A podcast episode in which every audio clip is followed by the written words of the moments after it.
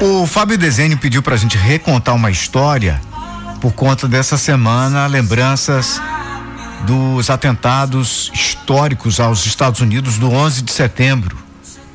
O tempo exato.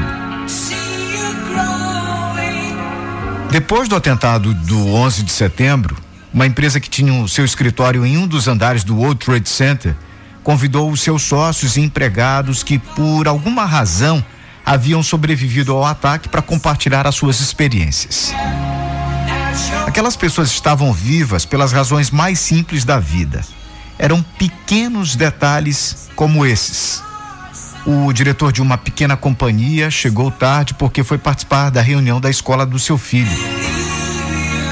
Uma mulher se atrasou porque o despertador não alarmou a tempo. Outro funcionário havia se atrasado porque pegou um caminho diferente a fim de chegar mais rápido e acabou atolado em um engarrafamento, pois havia acontecido um acidente na rodovia que ele havia pego. Outro funcionário perdeu o ônibus, uma funcionária foi atingida por cocô de pombo e precisou voltar para casa para se trocar. Um dos sócios teve problemas ao ligar o carro e precisou chamar um mecânico. Outro funcionário teve que atender um telefone e acabou resultando em poucos minutos de atraso antes do atentado. Uma secretária entrou em trabalho de parto. Um zelador não conseguiu um táxi. Mas a história que mais impressionou foi a de um senhor que ficou com uma bolha no calcanhar. Devido ao seu sapato ser novo e antes de chegar ao trabalho, ele decidiu parar em uma farmácia para comprar um curativo e por isso está vivo hoje.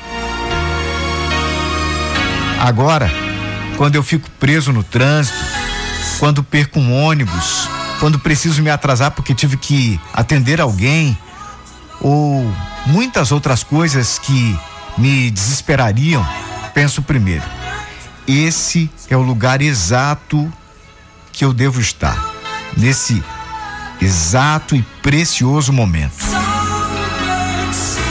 Na próxima vez que a tua manhã for uma loucura, que teus filhos demorarem para se arrumar, ou que você não esteja conseguindo achar as chaves do carro, não fique chateado ou frustrado. Você está exatamente no lugar que deveria estar. Nesse grande quebra-cabeças da vida.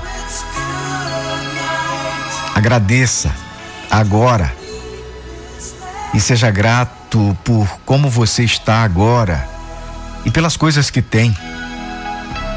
Viva cada minuto como se fosse o último. Abrace, chore, sorria, diga que ama. Amanhã pode ser tarde demais.